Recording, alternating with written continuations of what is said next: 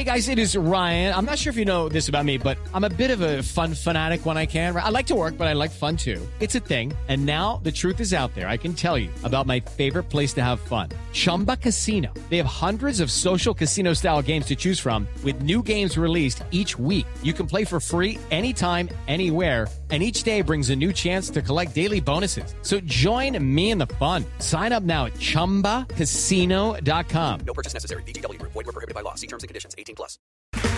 Okay, round two. Name something that's not boring. A laundry? Ooh, a book club. Computer solitaire, huh? Ah, sorry, we were looking for Chumba Casino. That's right. ChumbaCasino.com has over 100 casino style games. Join today and play for free for your chance to redeem some serious prizes. ChumbaCasino.com. No purchase necessary. Were prohibited by law. 18 plus. Terms and conditions apply. See website for details. Hey guys, it is Ryan. I'm not sure if you know this about me, but I'm a bit of a fun fanatic when I can. I like to work, but I like fun too. It's a thing. And now the truth is out there. I can tell you about my favorite place to have fun Chumba Casino. They have hundreds of social casino style games to choose from, with new games released each week. You can play for free anytime, anywhere, and each day brings a new chance to collect daily bonuses. So join me in the fun. Sign up now at chumbacasino.com. No purchase necessary. Group. Void were prohibited by law. See terms and conditions. 18 plus.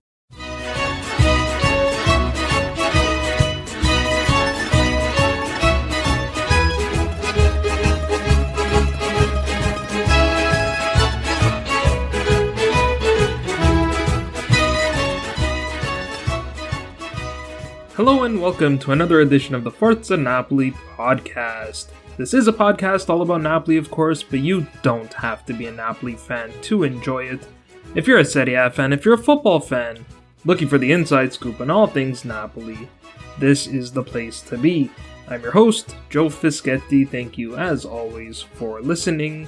I am flying solo for today's podcast because with this midweek fixture, there's just too much to cover in too little time. I have two parts for you today. In part one, I will give you my thoughts on our draw to Bologna on Sunday, and in part two, I will preview our match on Wednesday against Udinese. So let's get right into it with our draw to Bologna. As I'm sure you're already aware, this match finished in a scoreless draw. It was the third consecutive league match in which we dropped points, and just like that, we find ourselves sitting seventh in the table, seven points behind the league leaders Inter. And to make matters worse, the players are starting to look very frustrated. It certainly feels like a crisis is nearby if it hasn't already arrived. That's where I want to begin with Victor Osimhen's reaction to being replaced by Giovanni Simeone in the 86th minute. I'm sure everyone's seen it by now, but in case you missed it, or perhaps for fans of other clubs who happen to listen to the podcast, Victor was certainly not happy. In fact, he was visibly irate about being taken out of the match. Osimhen made it clear what he thought should have happened, gesturing the number two to Rudy Garcia to say that the coach should have played him and Simeone together as he had done in previous matches. Now, I have absolutely no issue with players being frustrated or angry when they're taken off. I've said this on the pod time and time again. For me, that is a sign of passion and it shows that they care, which I welcome with open arms. However, the gesturing towards the coach is something that I did not welcome. I didn't call out Kvara for his reaction to being subbed off in the Genoa match, but the same thing applies to him. In my opinion, that is completely disrespectful to the coach.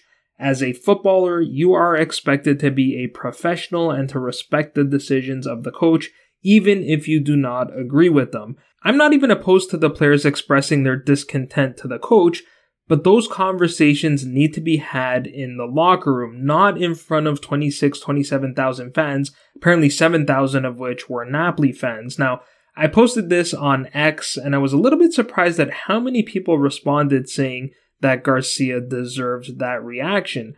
I completely disagree with that. For me, if Garcia did something disrespectful to the players, then he would have deserved that reaction.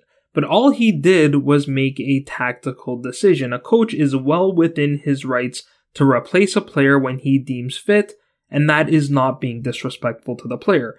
Coaches have to make judgment calls. By the way, If you didn't see my post on X, Luciano Spalletti played Osimhen and Simeone together five times last season, and these were the results 1 1 draw to Lecce, 1 0 defeat to Inter, 1 0 loss to Lazio, 1 1 draw to Salernitana, and 2 2 draw to Cremonese in the Coppa Italia, which we ended up losing in a penalty shootout. In all of those matches, Simeone was brought in to play alongside Osimhen because we needed to score, and neither of them scored a single goal when they played together. Garcia has already used the pair together twice this season in the 2 0 win over Sassuolo and the 2 1 loss to Lazio, and the results were pretty much the same. Now, yes, we won that Sassuolo match, but Simeone was brought on after we were already up by two and after Maxime Lopez was sent off. Again, neither player scored in either of those matches. So if history is any indication, this pair was highly unlikely to score, yet so many of our fans seemed pretty convinced that they would have, or at the very least, that they would have given us the best chance to score. And I get it. Obviously, players like Kvara and Osimhen are clearly the best attacking options we have. Players like Elmas and Simeone are clearly inferior in terms of their quality. However, there is a point where a fresh Elmas or a fresh Simeone is the better option than a tired Kvara or a tired Osimhen. Now, some people will say that a tired Kvara or a tired Osimhen are always better options than a fresh Elmas or a fresh Simeone, and that's fair enough. But Garcia is responsible for making those decisions, and he is also accountable for those decisions. So if you want him out and you think these decisions are awful, then he's only accelerating the outcome that you want, which is that he gets sacked. For me, that's where we should be rightfully critical of Garcia. I have no problem at all with him removing a player like Osimhen in the 86th minute or Kvara in the 89th minute of the Genoa match because they had plenty of time to impact those matches. My issue is with our tactics after we make those changes. Unlike the Genoa match, where the substitutes completely changed that game, the substitutes in the Bologna match made absolutely no impact. I'm not a huge fan of this direct approach, but at least with Osimhen on the pitch, I can live with it because he is so dangerous with that pace that he can create chances for himself and for his teammates. But we cannot use that same approach with Simeone in the match, we just continue to launch the long ball forward, and Cholito is just not going to get to those balls like Osimhen does. That was a big problem for me. We looked really poor in the attack in those final 15 or 20 minutes of the match. Neither Milan nor Inter played particularly well this round. Milan had even more injuries than we did, and yet both of those teams found a way to edge out 1 0 victories. We just seemed completely lost in the attack, devoid of ideas. So that is definitely something that needs to be worked on. It's also worth noting that we are in the middle of a period where we play seven matches in the span of 23 days. We simply cannot play these players for the full 90 minutes in every single match. If we do, it's only a matter of time before they are sitting on the sidelines with muscular injuries alongside Amir Rrahmani and Juan Jesus. I can almost guarantee you that had we played Kvara or Osimhen in every minute of every game, and one or both of them got hurt, then everybody would be blaming Garcia for not rotating enough. At the same time, I don't want to be too hard on the players because they are still very young. Kvara's 22 and Victor's 24. It's easy to forget how young Osimhen is because he's been such a dominant player, but he is very young and in fact, he's way more mature now than he was when he signed with Napoli only a couple of seasons ago. Also, to Victor's credit, numerous sources reported on Monday that he apologized both to his teammates and more importantly to the coach, so for now at least it seems like it is water under the bridge. All that being said, the very fact that the players are reacting this way is a very bad sign indeed. For me, there is no denying that. The players are not just frustrated with the results, but also with the tactical approach of the coach. If he hasn't already lost his locker room, then Garcia is probably on the brink of losing it. The situation is very volatile at the moment. All it takes is a couple of wins against weaker clubs such as Udinese or Lecce, who we have next, to turn things around. However, if we don't win both of those matches, then this can go off the rails and blow up pretty quickly. Now, depending on who you ask, the train has already gone off the rails. There is already a very large contingent of Napoli fans, perhaps a majority of Napoli fans, who want Garcia out. I've already explained my views on this, so I won't belabor the point. Suffice to say, I want to see a few more games before I make a judgment, but I fully understand and appreciate why a lot of Napoli fans are just done with Garcia. We don't play anywhere near the same way that we played last season. The squad is almost identical to last season, and while we have lost Kim, you could say that we upgraded at other positions, yet the results and more importantly the performances have been quite poor. If you follow LiveScore's social media accounts, you might think that Napoli have already trailed for more minutes this season than we did for the entirety of last season. The only issue with that post is that it happens to be factually incorrect. It's simply not true, at least not yet. Now, if Napoli were to sack Garcia, the preferred replacement, according to many Napoli fans, is Antonio Conte. That would certainly be a flashy signing, but I simply do not see it happening. Conte was making something like 10 or 11 million euros gross at Inter, so even if he took a pay cut, he'd still be one of the highest paid coaches in club history, maybe the highest. On top of that, we'd be paying around 4 million euros gross for Garcia's salary for two full seasons, which is different than the Ancelotti situation because we sacked Ancelotti in the second season.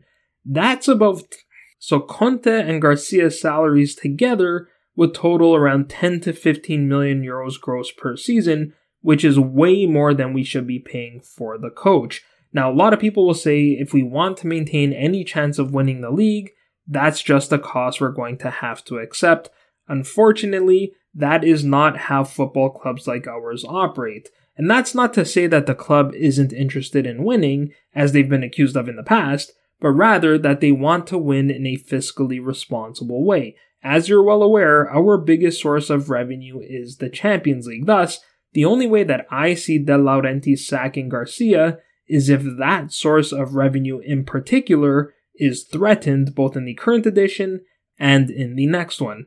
We won our opening match of the group stage against Braga, so the current edition is pretty well in hand, or at least it's under control at the moment.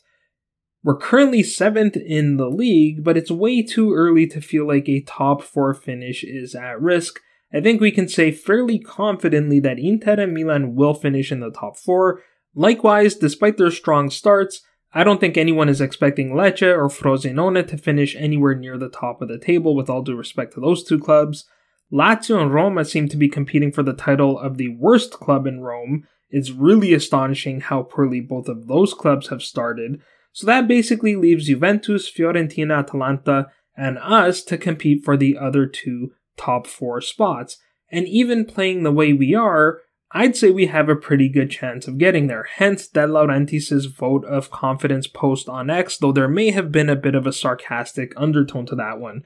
Nevertheless, I think he doesn't quite feel the need to sack the coach just yet, so he might as well give his support. Ironically, the very fact that he made that post is a warning sign in and of itself because he otherwise would not have posted something like that after a draw. Maybe after a win he would have, but not after a draw.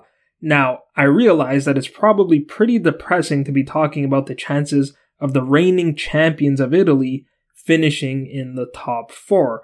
I'm not yet ruling out the possibility of repeating as champions, either because Garcia turns it around or because his replacement turns it around, but at the moment, with how well Inter are playing, it certainly feels like our chances of winning the league are quite slim. The sportsbooks currently have us at 6.5 to 1 odds to win the league, behind Juve at 5 to 1, Milan at 3.5 to 1, and Inter at even money.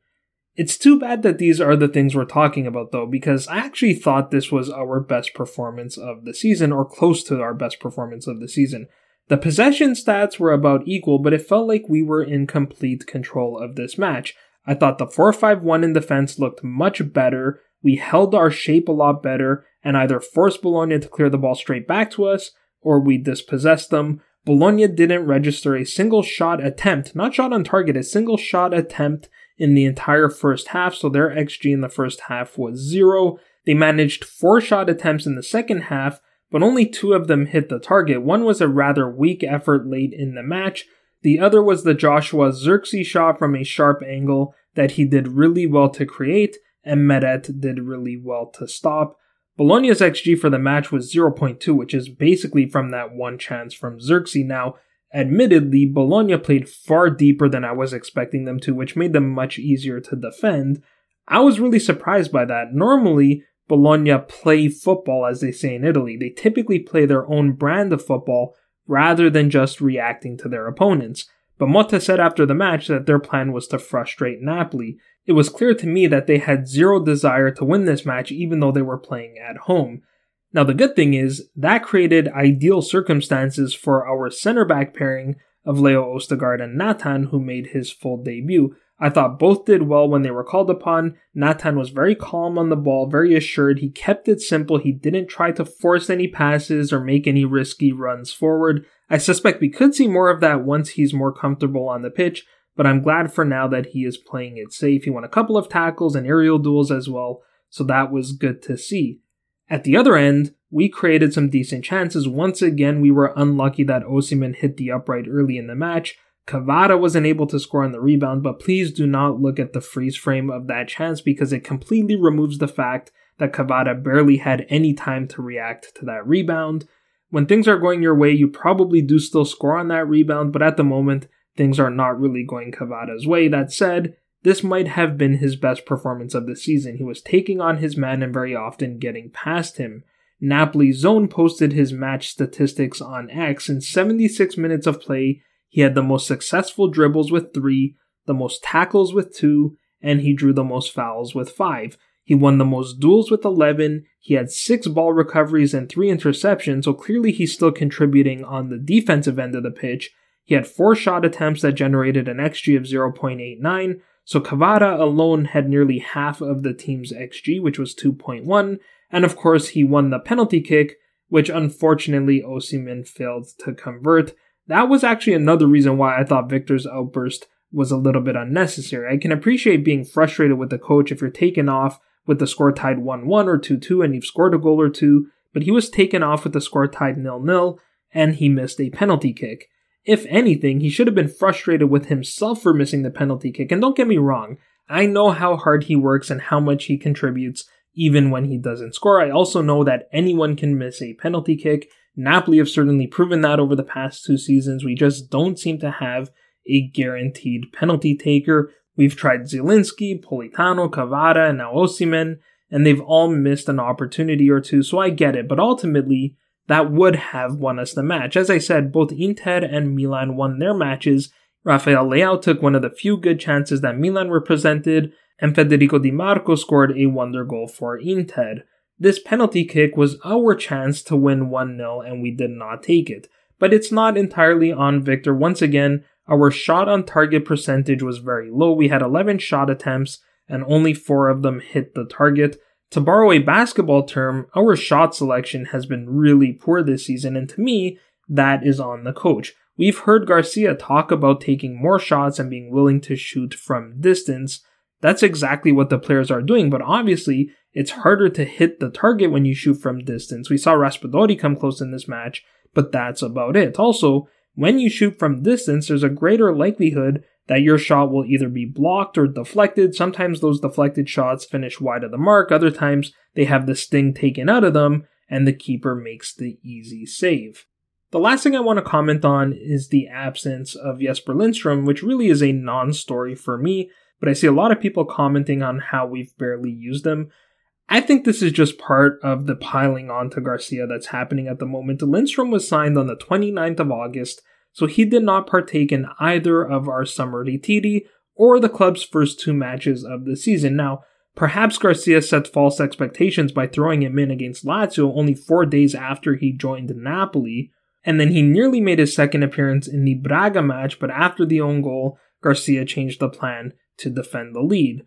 But we need to be a little bit patient here. Not every young player is going to be an immediate star like Kvara was. Kvara is the exception, not the rule. Just look at the performances of the new players so far. We played Cajuste pretty early on, and he had a pretty dreadful debut. Then we gave him some time, and now he's looking like a really good backup option. We waited a really long time to play Nathan, and I'm not even sure that we would have played him so soon if our hand wasn't forced, but that seemed to pay off as well. Lindstrom didn't play particularly well in his debut, so perhaps the club is just giving him a little bit more time, like they did with Cajuste, and I am okay with that. we've only played four games since he joined the club. You would think we've played half a season with how desperate some of our fans are to see this guy play. Just like the assumption that we would have beaten Bologna had we left Osimhen on to play with Cholito, there seems to be this assumption that we would have scored the winner had we brought on Lindstrom. The reality is we just don't know if those changes would have worked. Now, I'm sure some people will say, well, look what ended up happening. We should have taken the chance. Yes, it didn't work out, but we have the benefit of hindsight and the coach does not. He has far more information about the condition of the players than we do, and as I said earlier, it's ultimately him who is accountable for those decisions. Fortunately, we don't have too much time to dwell on this result or the previous ones because we are back in action on Wednesday. We'll preview that match in part two. Okay, round two. Name something that's not boring. Laundry? Ooh, a book club. Computer solitaire, huh? Ah, oh, sorry, we were looking for Chumba Casino. That's right. ChumbaCasino.com has over 100 casino style games. Join today and play for free for your chance to redeem some serious prizes. ChumbaCasino.com. No purchase necessary. Full prohibited by law. 18 plus terms and conditions apply. See website for details. Welcome to part two of the Forza Napoli podcast. If you like the show, consider becoming a patron at patreon.com forward slash Forza Napoli pod. It's entirely voluntary, there are no set tiers, but it does help us to continue to produce content both on the podcast and on our website at forzanapolipress.com. Alright, so let's talk about our match against Udinese on Wednesday. And there is only one place that we can start, which is this insane Victor Osimhen situation. By the way, if you're wondering why I didn't even mention this in part one, it's because I recorded part one before that story broke. So just to recap, two videos were doing the rounds on social media that may or may not have been posted by the club. The first was a video of Osimhen with some weird coconut song being played. Now, some people are saying that this video was not actually posted by the club. Rather, the club was only tagged in the video, and for whatever reason, they never took it down. Now, some people are calling it a racist video. When I first saw the video, my immediate reaction was that this is just really weird and I might be too old to understand why someone would even want to watch this. Admittedly, I did not think it was intended to be racist. That was just my original reaction. I don't know if it is racist or if it isn't. These days it's sometimes difficult to figure that out, but if there is any doubt whatsoever, then it's best to avoid posting stuff like that at all. But as I said, that video may not have been made by the club's official TikTok admin. Also, this video was originally posted prior to the Bologna match, which I think is an important bit of information. So anyone suggesting that this video was a reaction to the Bologna match clearly did not check their facts. However, there was a second video that definitely was a reaction to the missed penalty kick against Bologna. The club's TikTok admin posted a video essentially trolling Osimhen for missing the penalty kick, which was far too soon to be joking about. Now, understandably so, Victor and his entourage were clearly offended by this post. How in the world anyone at the club could think it would be a good idea to troll one of their own players, let alone their most valuable player, the best striker in all of Serie A, after he missed a penalty kick that would have won the match for his club is completely beyond me. Not to mention, that penalty kick was immediately before Victor's outburst at Garcia. So I don't know if the admin was reacting to that as well, but it is incomprehensible to me how no one at the club thought it would be a bad idea to post that, assuming they even knew what the post was about or what TikTok is in general, because I'm not so certain that anyone other than that admin at the club uses TikTok. Now, one of Osimhen's agents, Roberto Calenda, who rarely uses social media, posted the following statement. He said, What happened today on Napoli's official profile on the TikTok platform is not acceptable. A video mocking Victor was first made public and then, rather belatedly, deleted. A serious fact that causes very serious damage to the player and adds to the treatment that the boy has been suffering recently between media trials and fake news we reserve the right to take legal action and any useful initiative to protect Victor. Now, unless there's a clause in Victor's contract that says the club shall not mock him, which I highly doubt, I don't think there is much to fight about in court. Teasing a player is not defamation. I suspect that post was just a way to put the club on notice and to get their attention. Now, there's been a lot of speculation as to whether perhaps there were ulterior motives for Calenda to post the statement on Victor's behalf.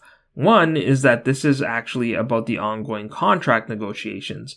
If that's true, then this statement will not be well received by De Laurentiis.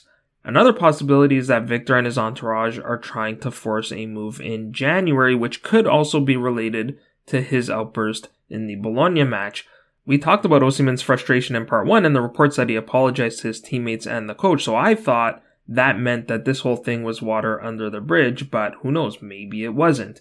Of course, it could also be related to the agent's motives. We know that agents make their commissions when players switch clubs, so it could be Calenda that is giving Osimhen bad advice for selfish personal reasons, although I don't think that would be great for anyone involved because what you really want is for Osimhen to have a fantastic season to drive his value up because then Napoli can sell him for a huge transfer fee which means Victor makes a lot more money and so does his agent. So if they are trying to force a move, that would put everyone in a awkward position because it means that no one will get top value on the sale of Osimhen as soon as January, which is of course not what anybody wants. However, if Victor refuses to play or continues to play but does so without motivation because he's distracted or pissed off or for whatever reason, then his value will decline. And like I said, that's bad for everyone.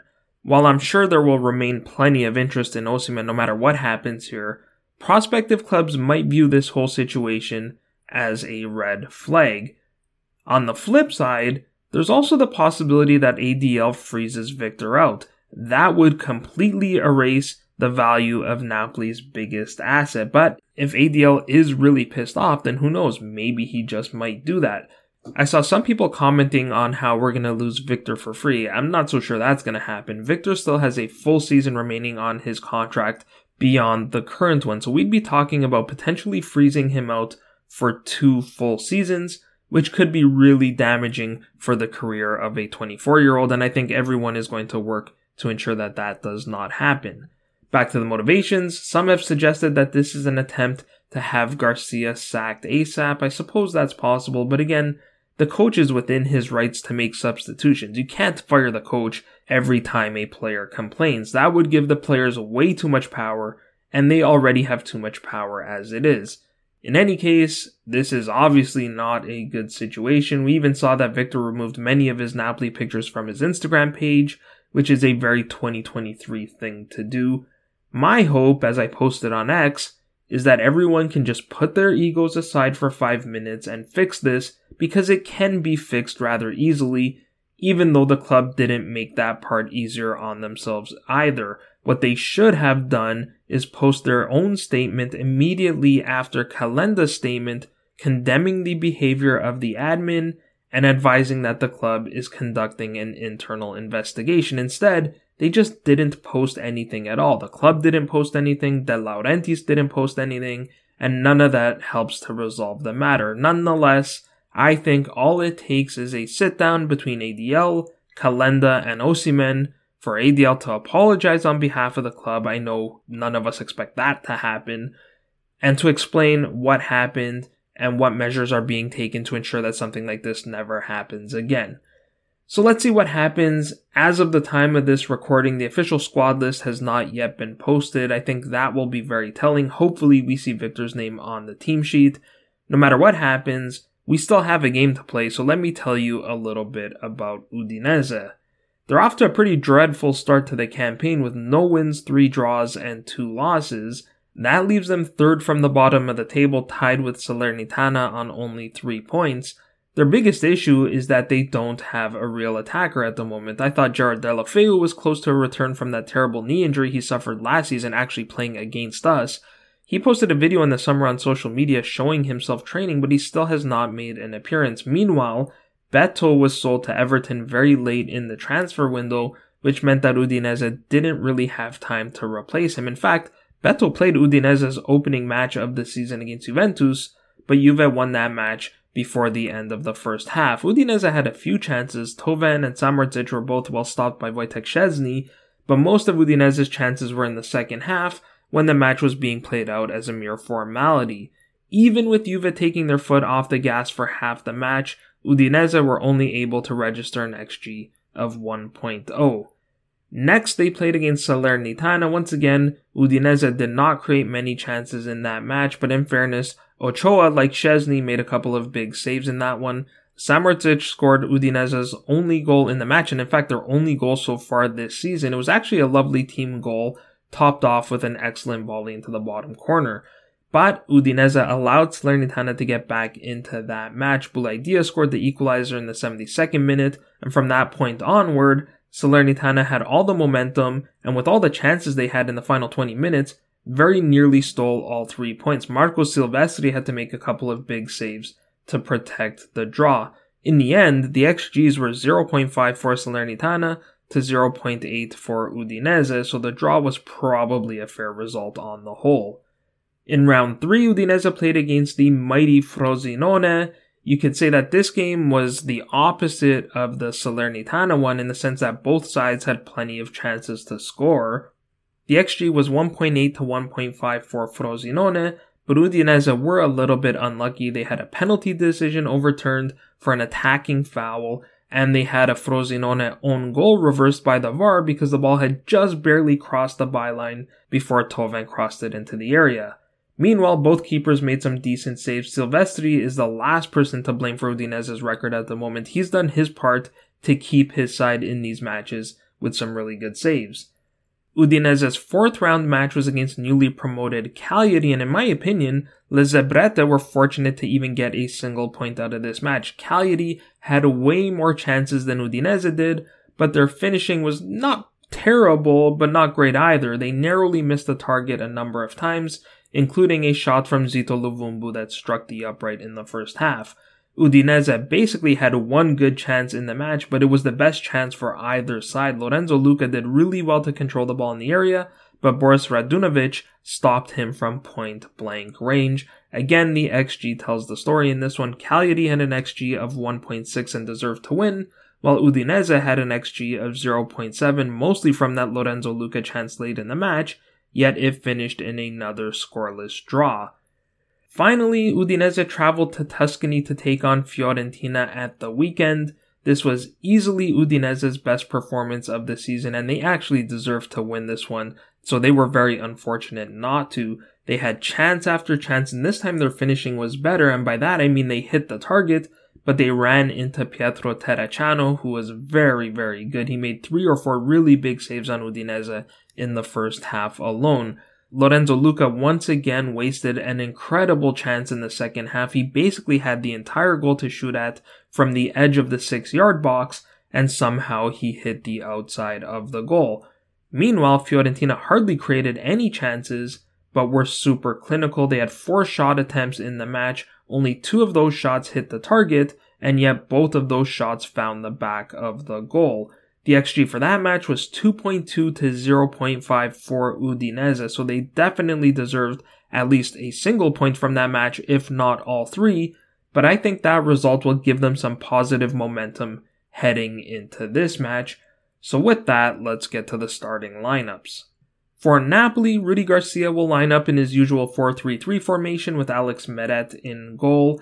It's still early in the season, so there's no harm in playing Meret every three days. Also, Pierluigi Gollini is still recovering from a hand injury, so we don't really have a choice but to play Meret at the moment.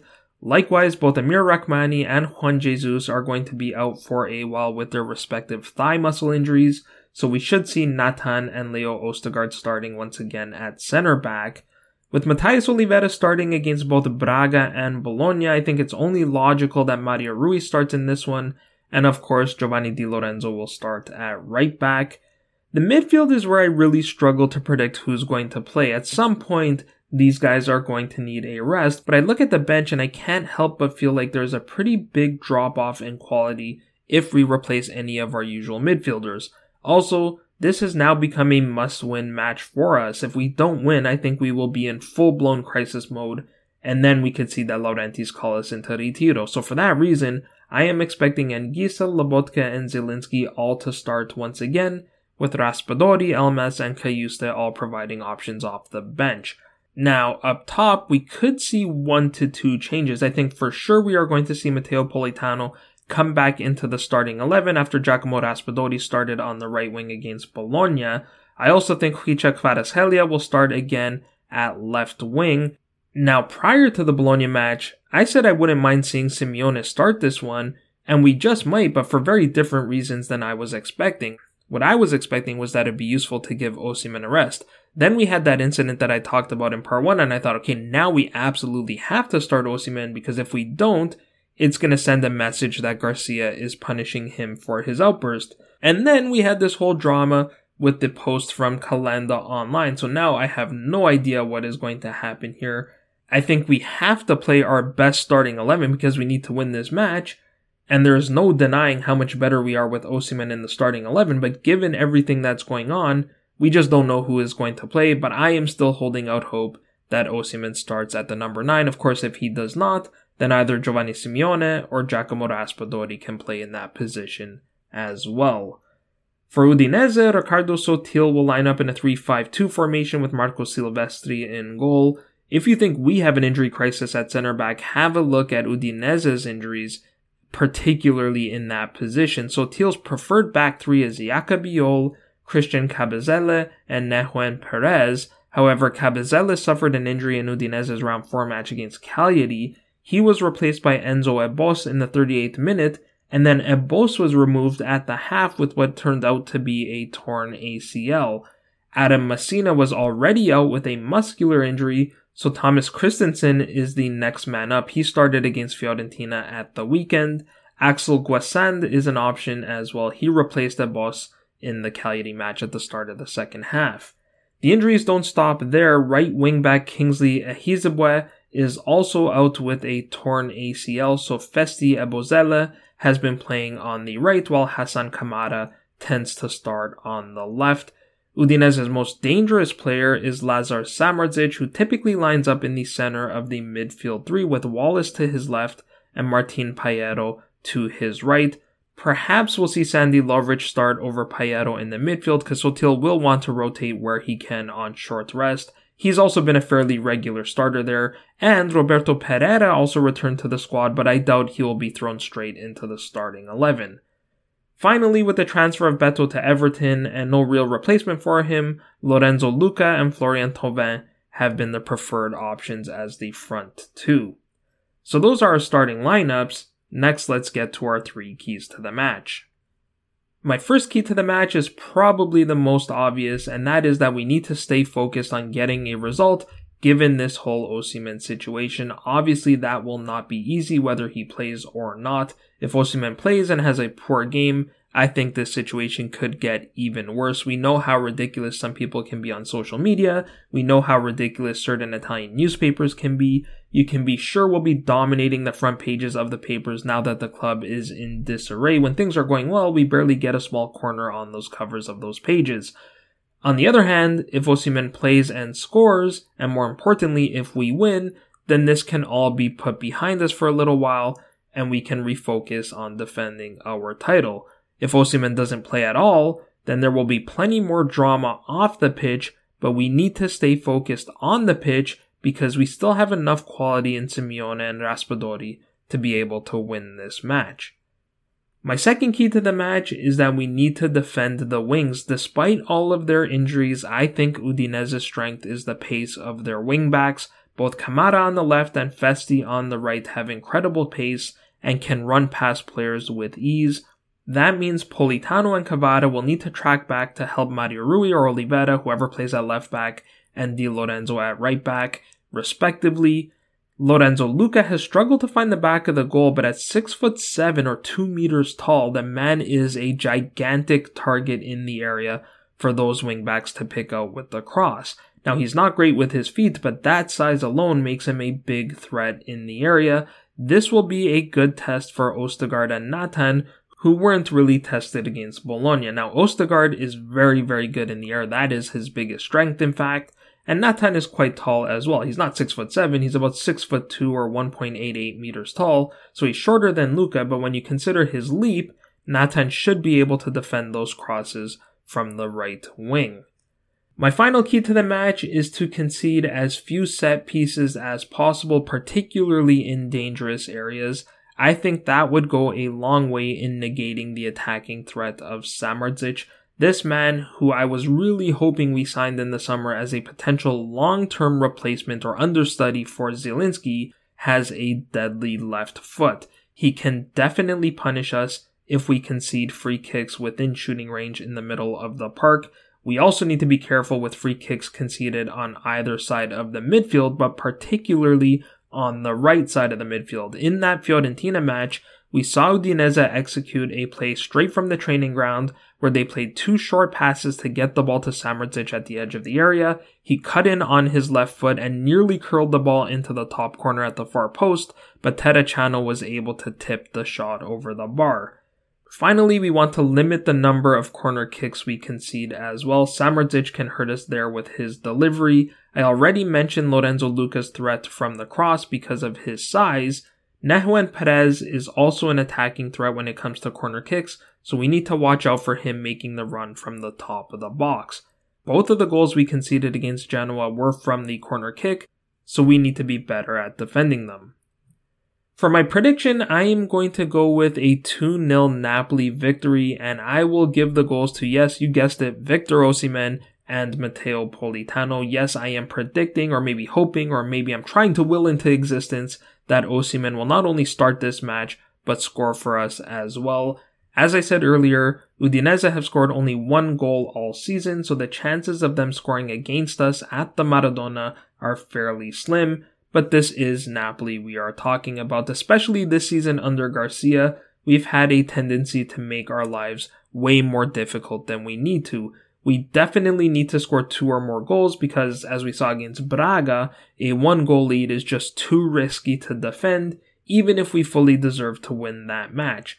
This was already a must win game for us, but this Osimhen situation has made it even more critical that we get all three points because if we do not, we are in a full blown crisis. I can already see Garcia blaming the off the field distraction for the poor result. I can see De Laurentiis calling for a retiro and perhaps making some comments publicly that only throw gas on the fire. And I can see the players revolting against management like they did under Ancelotti, even if it was almost an entirely different group of players.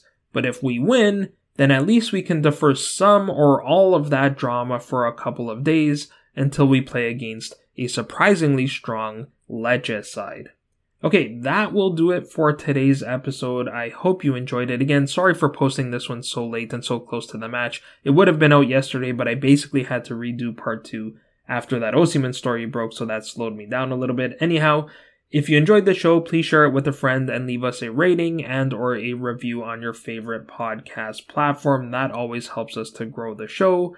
As always, if you need to get a hold of me, you can find me on X at Joe underscore Fischetti5, and you can find the podcast on X, Instagram, and Facebook at Forza Napoli Pod. I will be back in a couple of days, I hope, to review this match against Udinese and hopefully to preview the next one against Lecce. But until then, I'm Joe Fischetti. Forza Napoli sempre.